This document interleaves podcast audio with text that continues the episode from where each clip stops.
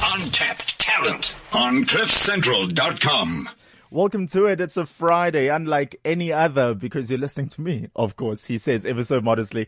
Welcome to it. This is Untapped Talent with myself, Siya Sangweni-Fynn, right here on cliffcentral.com. Thank you so much for having me on for the next hour. As we do week after week, I'll be giving a platform to young, incredible people who are making waves in their own fields and industries, and it's always cool just to get to know more about these people and what they're up to and what drives them exactly.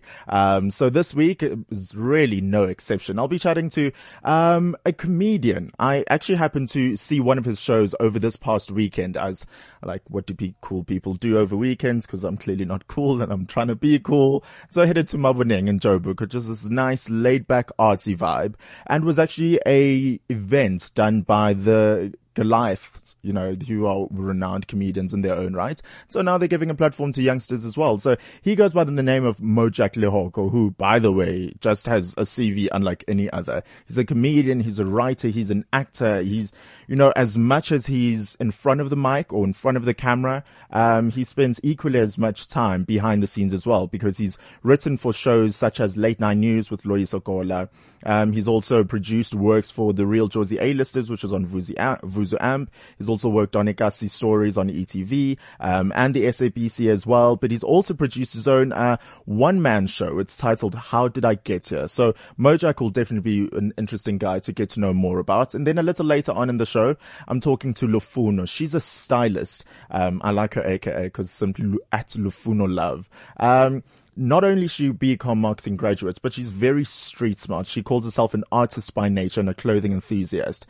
So it's a nice person to also get to know of in the industry as well. What is she up to? What drives her? And what sort of opportunities lie ahead for someone who's interested in the likes? But kicking it off, first things first, I think this is very interesting. I do not count myself a sporting enthusiast by any measure, but I think I'm trying my best here. I think it's only normal. It's only natural to be fascinated by different things. And so currently right now, I heard about the ICC World Cup that is happening of cricket, which is in India right now. But more than that, there's actually an under-19s league that's happening, and South Africa has a team that's representing us well, might I add.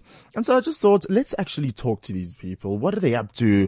How's the vibe like? So I'll be talking to the captain of the under-19 South Africa national cricket team in just a bit. His name is Tony. So let's get straight into it. This is Untapped Talent with myself, Siya Sangweni-Fynn. Untapped Talent on cliffcentral.com. Okay, so I'm not going to take anything away from the guy. I think he's awesome. I've read up a lot about him, but just the mere fact that he has a cool name has already put him in the great leagues. Good morning, Mr. Tony. How are you? Hi, sir. I'm right. Thanks, yourself. Fantastic. So I want you to give me the correct pronunciation of your surname. Is it De Zorzi? Yeah, De Zorzi, yeah. Oh, damn it. So there's no Italian accent or something? No, it's Italian, but there's no need for an accent. Ah, damn it. That just takes the fun out of everything. Tony, thank you so much for chatting to us this morning. So you're live from Bangladesh. I know you guys are 3 hours ahead, so that's around midday, right? Yeah. Fantastic. And you're there for the World Cup. Explain the atmosphere. What is it like to, you were at school a couple of years ago. You grew up being very interested in cricket, and here you are now living out your dreams and on a world stage at the World Cup. How's that like for you? It's obviously very exciting, to be representing your country at a World Cup. And I think the boys have been handling that occasion very well. And, like you said, we're trying to represent our country with some valor and some prestige. And I think we did that when we played our TV game, the opening game as well. Uh-huh. So as the captain of the team, and I've heard you're a fantastic batsman as well and a good spin bowler, how much pressure actually lies on your shoulders in your role? Yeah, there is a bit of pressure being the captain. But I think just for me, just being able to release some of that pressure, putting it on the other guys, and being able to just play my natural game takes a little bit of pressure off of me, and I think just enjoying the game allows me to also release some of that pressure. So was this past Wednesday South Africa's first match in the World Cup thus far? Yeah, that was our first game against Bangladesh. So that was against Bangladesh. We unfortunately lost, but we are playing this Sunday versus Namibia, am I correct? Yes, you are. So how's the atmosphere? How are you guys feeling about that? Are you excited? Are you ready to take them on? Yeah, guys are very excited. I think we've put that game, the first game, behind us. We've learned what we need to learn from that and discuss what needs to be discussed. And I think the boys are definitely amped to go out there and give it their all. Mm-hmm. And how's it looking now? Because I do know that South Africa are the World Cup defending champions. My whole thing as I'm thinking about you guys, not to put added pressure on you, but it's like you cannot control it. And you're going out there, you're literally leaving your heart on the field when you try your best out there. And now there's also this added pressure of being the defending champions. But do you actually feel the pressure as you're playing, or does that serve as motivation to actually go out there and make sure that you prove yourself in the best way? Yeah, there is obviously some added pressure, but I think if anything, like you said, it serves as some added motivation for us. But I think we've discussed that, and we just have to go one game at a time and not look too far ahead or anything like that. Yeah. Well, thank you so much for giving us a quick update on how things are going live there in Bangladesh. But for you personally and for the team as well, what lies ahead for you guys in the next couple of months? I think after the World Cup, a lot of the guys will be going into university, making use of Varsity Cup cricket and that kind of stuff. Mm-hmm. And I think some of the guys are still in school, so they'll continue with their schooling careers. And I think after that, we've just fallen into the South African cricket system, and we've just got to give it our best. Yeah. So, yeah. And actually, in between all of this, are you actually getting some downtime, or is it just like very head in the game, all focused? Are you at least getting, I don't know, to go out there and see some Indian rivers and to eat some curries? Are you actually getting to relax? We do have some downtime. Unfortunately, with some of the security things that have been raised, we aren't able to just walk around in the streets and that kind of stuff. But I think it gives us time to spend a lot of time together as a team, playing table tennis or whatever, just gelling, and I think we will try to use that to our advantage. Well, talking about the likes of table tennis, I heard you're also a talented rugby player as well. When did you make the switch, or when did you actually decide that you'll rather pursue cricket over rugby, and why did you actually decide that? I decided in the middle of last year during the rugby season after I got injured. I'm 18, but my knees are about 45. So I had to stop. That's the quote of the day. I'm 18, but my knees are about 45. Yeah.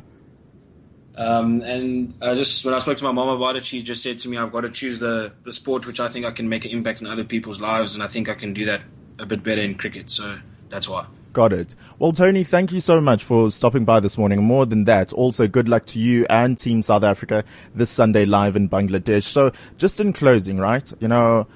Cricket has 1C, Cliff Central has 2Cs. I know you guys can't exactly explore India right now for safety reasons. So I think, while you're in the hotel room, can you guys figure out a way to weave in Cliff Central somewhere?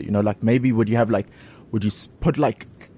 Cliff Central on your t-shirts? Then when you bowl them out, you'll lift your t-shirts up and we see Cliff Central on a vest underneath. You see, do you get my drift? Will we get a little Cliff Central something? Yeah. It's going along the lines of us getting banned, so I'm not too sure. Okay, yeah, just you know what, Tony, I'll leave this in your head. Just be creative. Just see to the cameras or something like that, and you'll know. Exactly. Okay, so do I have your word on that? Yeah, I'll try to get that point across. Tony, thank you so much, and all the best. Hey, cheers. Thank you. So that was the captain of Team South Africa under 19. He's live in India right now. And he's, I just feel as great as it is. You're a young person going out there to pursue your dreams. I just cannot help but think of the immense pressure he's feeling right now as he's about to, they lost the game on Wednesday, but we're behind our team. So kudos on them and all the best for this Sunday. So that's what Untapped Talent is all about, chatting to all these young people who are doing awesome things. And as we do every single week, there's a cover of the week segment, right? So there's a popular song. Go onto YouTube, see who's doing what, when, and how on the interweb. So this week, I have to say I'm kind of biased on this because I'm very proudly South African and I'm not a sports guy, but there's something about the Super Bowl halftime show. I'm not interested in football and whether there's a quarterback and there's a line out and I think line out is rugby. Never mind. quarterback. That's all I know. But with the halftime show, it's known 50 years in this year, and it's always like massive artists who gets, you know, about like 15 minutes between the halves to put on an awesome show. So, they've had the likes of Madonna and Michael Jackson and Beyonce and Black Eyed Peas and Bruno Mars, you name it, they've done it. So this year, it's actually Coldplay who has a stage, and they'll be doing their set. It all goes down on the 8th of Feb. And so I'm trying to think like, 8th of Feb, it will be a Sunday that side, but then like, I want to watch it live. So like, will I watch it at 3? And I don't know. I don't know if I'm that keen, but we'll see. I might be an overachiever on this. Nonetheless, I get sidetracked. Coldplay performing live at the Super Bowl halftime show this year. And so with that said, Coldplay has a new single out. It's titled Adventure of a Lifetime. I'm not really a huge fan of the music video because it's just, I don't know, monkeys, animated monkeys dancing around. It's just like odd. But I do like the song. And so I went onto YouTube and I heard about, they go by the name of FM Reset, and they've done a cover of Coldplay's Adventure of a Lifetime. Let me know what you think about it. You can tweet us at cliffcentral.com or at @C_SF, or you can send us a message on WeChat. Just tap connect and message to shown. Let's get chatting. This is Untapped Talent with myself, Siya Sangweni-Fynn. Untapped Talent on cliffcentral.com.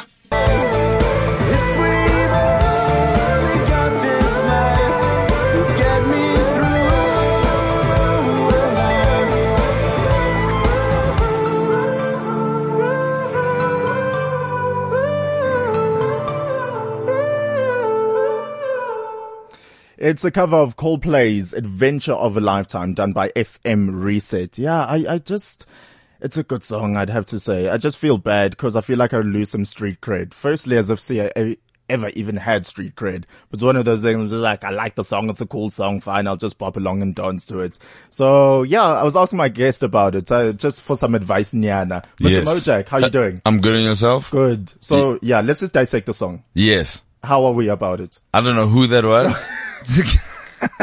So you know when you hear a song on a TV ad for the first time, you're like, this is cool for 30 seconds, but any longer I'm not sure. It wasn't bad, it's a cool song. It's weird that someone did a cover of Coldplay. Why? Do you think Coldplay are too cool to be done? No, it's like it's so new, you know, like you know what I mean? Yeah, like, you know, if you did a cover of Pumagim by Casper, we're all like, whoa, that just came out, dog. Give it a couple of decades and then let's go for it. But that was an interesting song. Who's the artist? FM Reset. So FM Reset. Currently on YouTube, okay. They have more than 237,000 views on this video alone.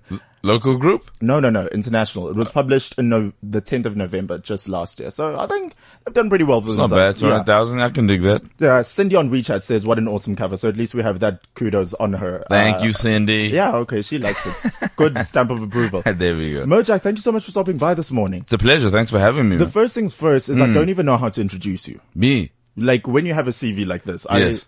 Can I just take some time? Oh, wowzers. The CVs come out. This is always awkward. Like, no, it's not awkward. Like, I feel this happens to me before a gig. They're like, this gentleman started out in 2000. And then you're like, oh, gosh, just bring me on.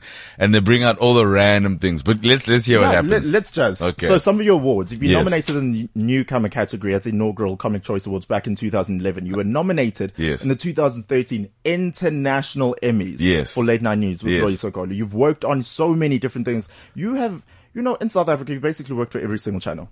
Sort of, yeah. You've worked for the SABC. Yes. You've worked for ETV. Yes. You've worked under multi-choice. Yes. You've worked for basically all the channels. Okay, I guess, yeah, all right. That's it. You do voiceovers, you're an MC, you're a writer, you're an actor, you're a comedian. Yes. You're just someone who's on top of their craft. I like getting in the mix, being involved. I like all elements of comedy. Yeah. The VO stuff's cool. You get to record for different clients. But yeah, I like comedy in all its different forms and shapes. Stand up being my favoritist of them all. Yeah. So basically for you, the base is still comedy and making people laugh. Of course, it's stand up. Stand up got me all the opportunities that I have to this moment. So I'll never let it go. I'll never turn my back on it. Yeah. So everything I've ever done, like, I mean, it was like a Coca-Cola ad a few years ago, and that was like off stand-up. So stand-up is the basis of everything that I do. Yeah. So that's what I like to focus on and come back to all the time. Do you still remember your first set? I have a vague idea of it.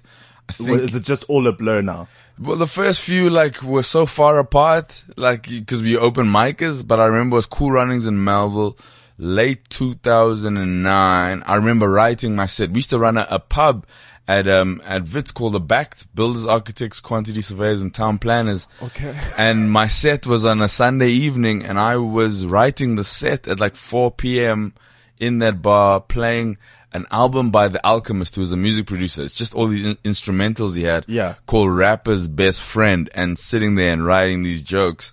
And yeah, and I played that night. It was okay. They invited me back, and that's kind of where it went from there. It just all rolled from there. Yeah, I mean, it was really slow in the beginning, but that was kind of the beginning. How would you describe your comedy? Because, you know, I've heard of some comedians who go like, no, they will never touch on race. Yeah. And they, you know, they don't, you know, Ellen DeGeneres says like, oh, you know, it's all peace, love and happiness, and I don't diss anybody. So is there a style of comedy? Does someone choose like a field of, I don't know. It's hard to say. I mean, you kind of, with any craft, you find your voice. So I talk a little about everything, like the most deaf thing came up. Yes. And I wrote this really silly joke. I was like, that's the end of his Yasin vacation. And then I'm like, you know, but then I'm like, you got a world visa, which sounds really fake. You know, it sounds like the people who issue that every morning shout, with our powers combined, earth, wind, fire, water. We, you know, like it sounded like you got it from Captain Planet, but I mean, it's supposedly an official document. So I like to write about what's going on, and that kind of comes from working on LNN. We'd get new stories every week and write about that, you know? You see, but this is what struck me. I was sitting in, you know, I was watching you perform on Sunday night, and you had effortless humor, for lack of a better term. It was effortless. Sure. You touched on dyslexia. Yes. And I was like, nobody has ever described dyslexia the way, I won't even do it any justice by explaining it. Yeah, I mean, it's also a physical joke. I mean, if people on radio were just like, what? We just hear a t-shirt ruffling. We don't know what's going on in studio. So yeah, I mean, it's a visual representation of dyslexia. Yeah. So yeah, I just find whatever is of interest to me. I remember flying to the UK and Virgin Atlantic, and I don't know what happened, but I got the last seat in the plane by the toilets. So every time I try to nap, I just hear the flushing of the toilet. It was cold. I couldn't control the aircon. So it's like, it's cool, I'm going to London, but I'm also like, damn, I'm freezing for 10 hours.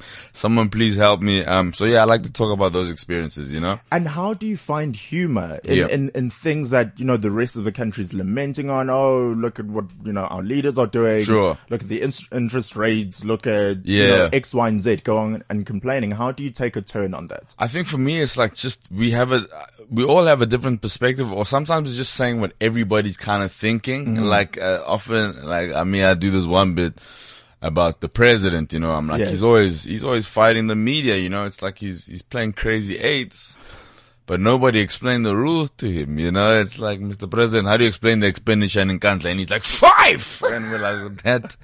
A 5 doesn't do it. You see what I mean? So it's like we all have kind of a similar perspective, but it's trying to convey it in a way that everybody can grasp, you know? So I like to talk about politics and what's going on in my life, and whatever I think is funny, really. If I think it's funny, I go for it. Sometimes the crowd is like, nah, son, but I'll keep doing it anyway and find the funny. I think that must be one of the hardest moments as a comedian. It is when you're starting out. Die on stage. I mean, that doesn't happen anymore. And that, like, no, I mean, like, cause any profession is developing a certain level of consistency. When you start out, it's going to be all over the place. You know, like I like to use sport as an analogy. When you start playing basketball, maybe you make 2 out of 10 shots. Yeah. Eventually you start making 4 out of 5 shots. Then it's 6 out of 10 shots. Then you know what's a good look, what's a difficult shot. You know what I mean? The better or the longer you do something, your percentages just get better, if that makes any sense. It's practice makes perfect. Exactly. It might be a cliche, but it's very, very true. It is true. There's no doubt about that. I think it's a very interesting time to be a comedian in South Africa right now. I think things are moving in the best way possible. We have so many more platforms just opening up. But come to think of it, I think this was like a comedy week for me, because I went to the launch of Roast Cafe. Yes, in Melrose Arch. Done by the Goliath brothers. Sure. You know, we have comedians going everywhere in the world who are being taken seriously. And Yeah. So how is it for you navigating in this industry when things are booming and literally opportunities are endless? I mean, I'm so excited for the year ahead. I mean, like you say, the door's opening up so much. The Goliath guys have opened up Rose Cafe and they launch a comedy club. I think end of March, early April.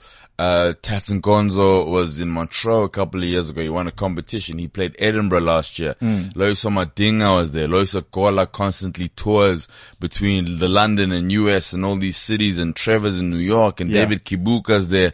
And I think the landscape of South African stand-up is changing so much because we now are thinking of ourselves as global acts. Yeah. You know, like it's opened up so much. I mean, a lot of the guys I'm talking to now, like, yo, we have to go to New York. We have to go to London. We got to start getting onto these festivals, whether they're in Australia. And I think it's an exciting time. And I think every stand-up now should challenge themselves and go, we have to take it to the next level. Yeah. And how do we do that? And so for me, I'm trying to get on the road a little bit more. I mean, okay. I can sometimes get cooped up in Joburg, because this is kind of where the work is, you know, like if a TV show is being written, I want to be here, but I'm like, I do stand up, you know, that's first and foremost. Let me go out to Durban. Let me go out to Cape Town. Let me do Grahamstown. Let me go to London. Let me go to New York. And that's kind of my perspective now, is to be on the road, is to tour all over the place and take our stand up to the world. You know, we import so much. We consume so much of the world, but they're also hungry to see what we're about, you know, and there's nothing like us. Yeah. There's nothing like true, authentic South African material. Yeah, and I say to people, we were in Edinburgh about 3 years ago. I was with, I just went on holiday, but Loyiso Gola was there and Dave Levinson.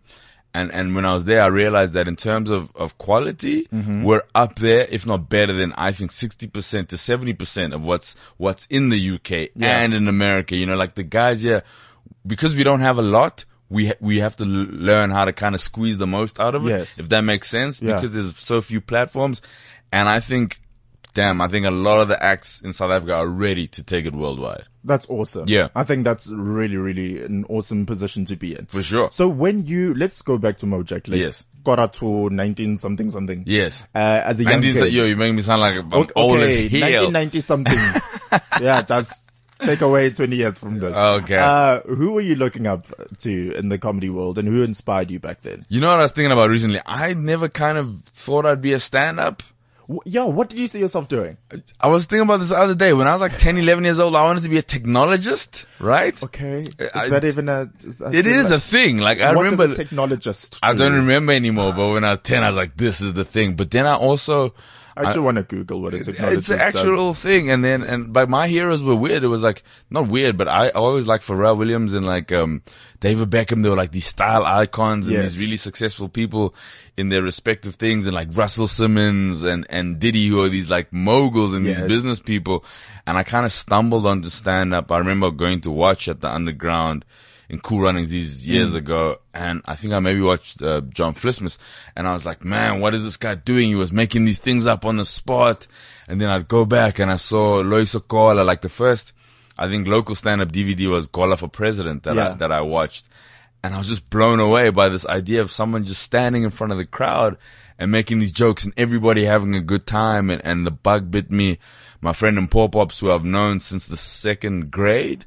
So I've known Popso about 21 years now. Him and I were in the same class. Wow. And he had just done So You Think You're Funny with David Gow, and I'd met him. So him and Chris Mabani were in this world, and we'd drive to gigs. We'd go to Woodbank. We'd go to Botswana for a weekend. Yeah. And I still had an office job, and it was so weird. Like, I was making the same amount of money I was doing stand up as I was at this office job. No, that would be my cue. Like, it was such a nightmare to work from like 8 to 8 at a quantity surveying company. So you were in that field. I was a student quantity surveyor. I'm actually finishing my degree now. I have one more subject. Brother, that's like a slow clap. Yeah, but I've been doing it forever. It's been like 10 years on and off of studying. So I have this one civil engineering theory subject to do, and I have a BSc in quantity surveying.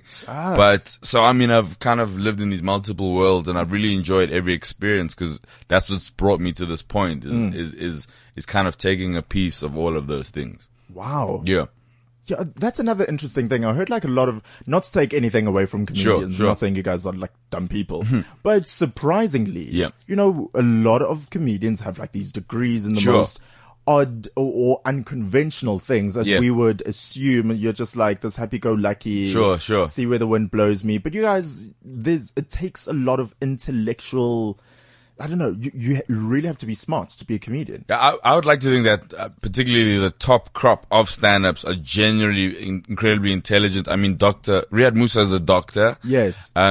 His family have their own hospital in the Western Cape? I'm not sure about that. We'll Google just to check before we put hospital Dr. Moore and Blast. Or medical building. They must have some involvement. Stuart Taylor's got a degree in zoology. Conrad Koch has a master's in anthropology. Yes. Kibuka's got a BCom. Like, people are on boards of companies. I was like, what am I doing with my life? It's crazy. I mean, and even the guys who don't have any kind of formal qualifications, I think, are still incredibly sharp, incredibly savvy, aware of what's going on in the world. So even though they may not have those degrees or whatever's, very, very sharp guys. Yeah. Shucks. I think you guys are awesome, really, for lack of a better term.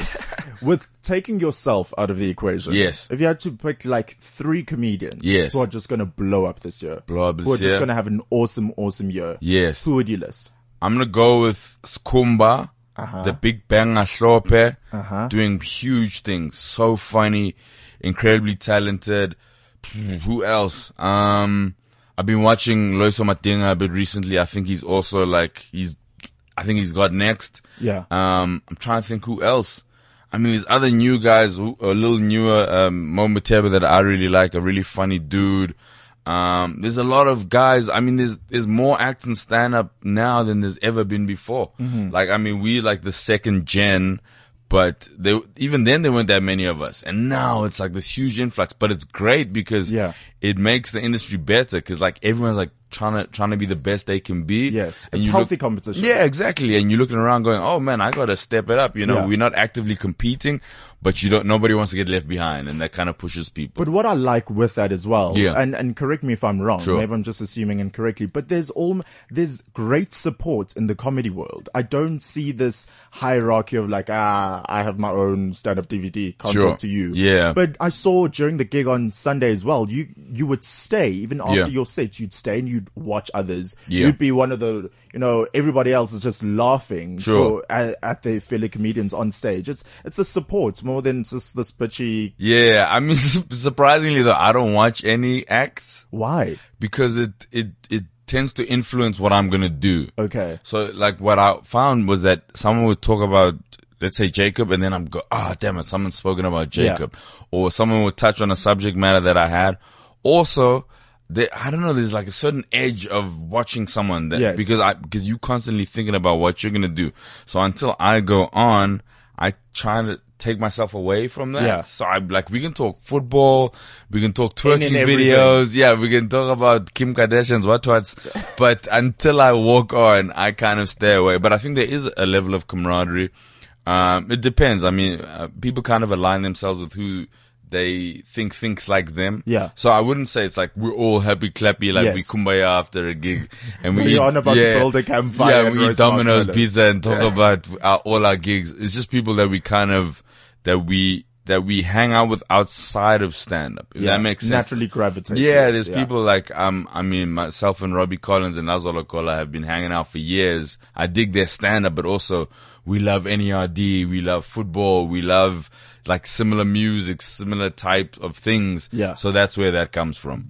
Awesome. Yeah. All right. So I can't, waste this opportunity. Having you in studio, you're quite the intellectual, Okay. Very, very smart. I try. Very funny. I try. You have your eye out on things that are happening. Yes. So I have to ask your opinion on current affairs. Okay. Only naturally. Okay. This is going to get tricky, but go ahead. I think let me start off with someone who's relatively in your world, the comedy world. Yes. Bill Cosby. What do you think about him? Oh man. Like, it's odd. I've never, like, people always talk about classic whatevers. Yes. Like, so people go, my favorite footballers, Pele and Maradona. Then I'm like, man, I didn't grow up around Pele and Maradona. I know Helmut Mkelele and Ronaldo from Brazil. I know David Beckham and Dr. Kumano. Yes, and Atazwane. So like, so Bill Cosby one is not from my era. Mm-hmm. So I don't have that connection towards him and his stand up. Yeah. But then when the thing happened, and there were all these accusations, it was like, oh no, Bill, and he's so old. I mean, I don't know what's going on, whether it's true or not. Yes. Also, like, what's tricky is I have this thing, like, whenever there's an issue of kind of like domestic violence, mm-hmm. often people will question the motive of the people who are pressing the charges. And I'm like, yo, man, that's not our responsibility to do that, because that makes their claim disingenuous. Yeah. But having said that, I also don't know what Bill Cosby did and didn't do.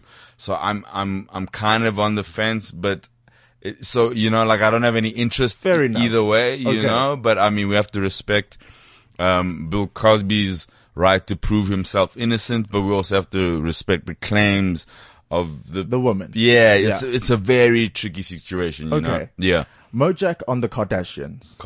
I don't really have an opinion with the hot. That's it. Okay. Who's your favorite Kardashian? Well, sexiest. It has to, no, it's Scott. No, I'm joking. Yeah. Yeah, I don't know. I don't really, I don't know what their vibe is. Yeah. Very successful. The Kardashians are sharp because people think they're morons, but like Kim just made $1 million off an app with emojis. So like people can say what they want to say about them. But they've sussed it out. They know what people consume. They know how to use and leverage celebrity culture. So we can all like sit here and snark at them. Yes. But we're using Kim Kardashian emojis. Yeah, she's going to a gig in a Rolls Royce Wraith, and yeah. Mojak's favorite first lady, South African first lady. I don't even know who they are. I don't even know. Do you have? First lady of what? Of house? Of hip hop soul? Then it's Mary J. Blige. Of Makhumalo, I think they landed in like Uganda or something. Yes. I was like, damn, Makhumalo, you know, in your little 3-piece whatnot, coming out of the jet. I don't even know where to start about first ladies. You know, I used to care a lot about politics, mm-hmm. and then after a while, I just had to stop reading the stories. It was all too much. Like, I just read Justice Malala's book. Yeah. And I think it's called We've Begun Our Descent. Yes. And it's a cool book, but it kind of repeats everything we've been saying for the last 3 years, the perspective of a certain degree of the South African populace, particularly the middle class. So, I mean, I've kind of taken myself a few steps back from politicians and try to look at the politics, the actual policies. You know what I mean? Yes. Like, I could make fun of Jacob all day. I could do that. But I'm like, what are the policies of his organization and the opposition and all of that stuff? Okay. I feel like this got really deep deep. For a 9:45 interview. People are like, whoa, talk about titties, bro. Okay. Last one. Yes. Bonang and AKA. Ooh, that's the one. Ooh, saucy. Ooh, that just hit you. Also AKA was in my class in grade 2. Are you like, how are you with all these people? With myself, Pops, and Kianen. Kianen I call him by his government. Yeah, and Kianen were in the same class at Greenside Primary. So anyway, Kianen, I like Kianen as a rapper. I dig, like, I like confident, almost arrogant personalities. I really think he's doing well for the industry. Yeah. Yes. So I dig like Jose Mourinho's, those Kanye's of the world, where you're like, yo, you can't tell, can I swear on this show? Go ahead. You can't tell me shit. Those are my favorite kind of people, of like, it's borderline arrogance. Okay. Because, and also when I always find, if you catch feelings when you see someone who's arrogant, it says something more about you than of the other person. Like, it shouldn't affect you. If someone's like cocky, you should be like, whatever. So anyway.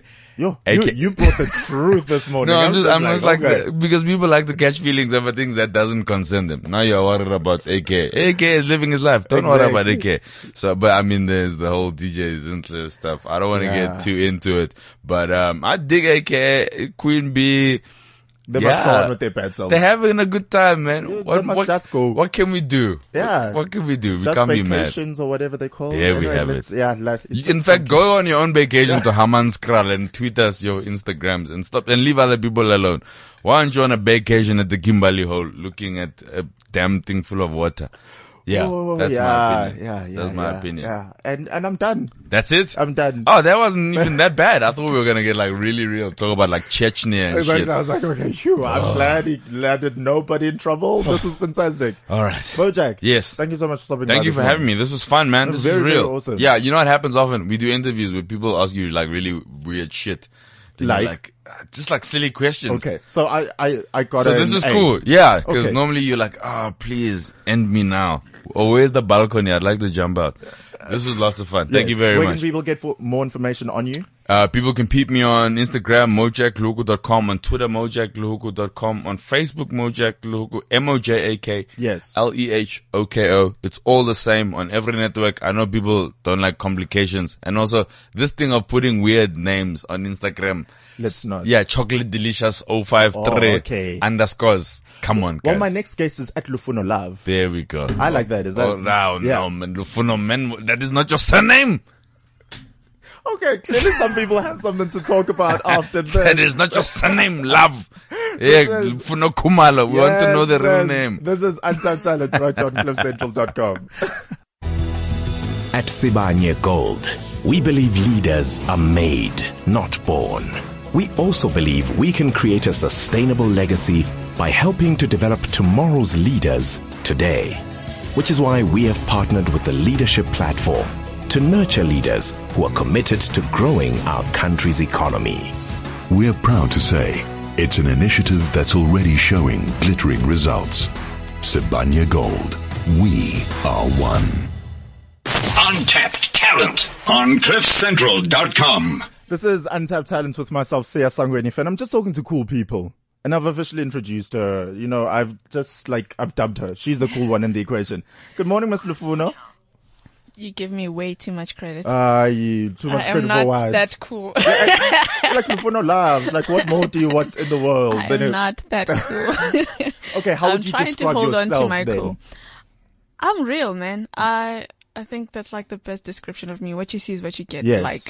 Like all the time. You know, I'm probably, not to blow my own horn, but I'm probably the most consistent person that you'll ever meet. Yes. If I don't like you, I don't like you. Yes, girl. And there's reason why I don't. Ooh, I feel like I'm ready to just write a book with you right now. This is about to get very, very interesting. And there's very few people that I don't like, just by the way. So there. Yeah. I don't want to ask you about your opinion of me then. I love you. Oh, okay.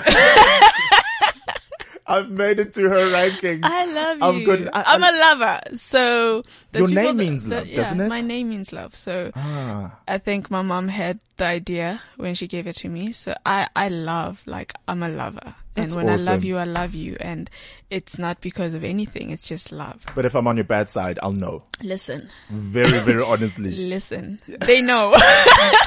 Oh, they know. They know. The list out there. You know who you are. You know who you are. I've had my mental funeral for you. You did. Sure. Okay. Lufuno.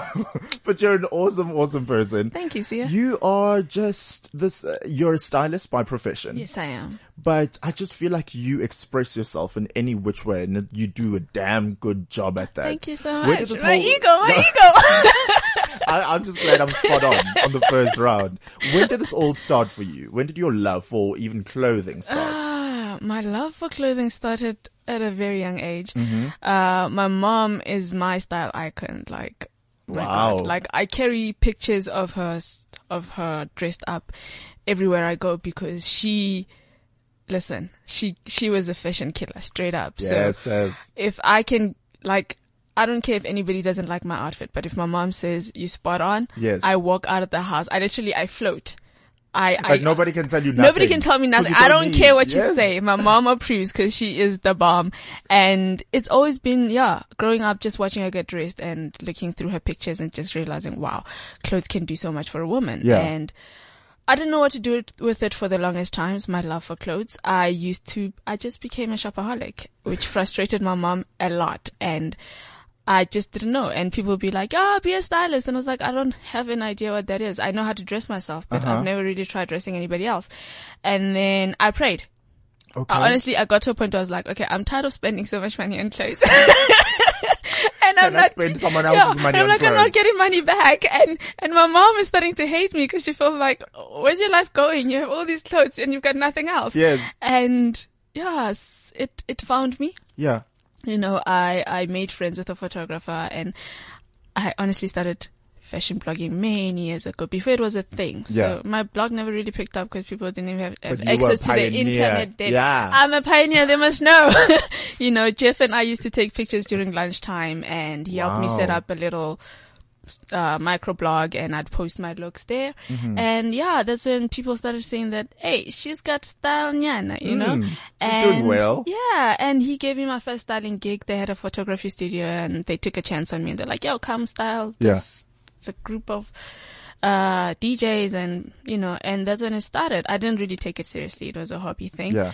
I worked in corporate for like years. Yeah, because you're a BCom marketing graduate. Yes, I am. Did you sit in the office going like, dude, I could be on location somewhere? Lucky for me, my first job was at a radio station, which was cool. Okay. So the environment was okay, but I was still doing research and I hate that stuff. Mm. And then I moved from there to do more research at Instant Grass, and it was qualitative and it was a really fun environment to work in. But it's not where you thrive. I was still feeling stifled. And then I went on to do more research at another company, and I stayed there for 6 months and I was like, I can't do this anymore. And I literally left without a plan.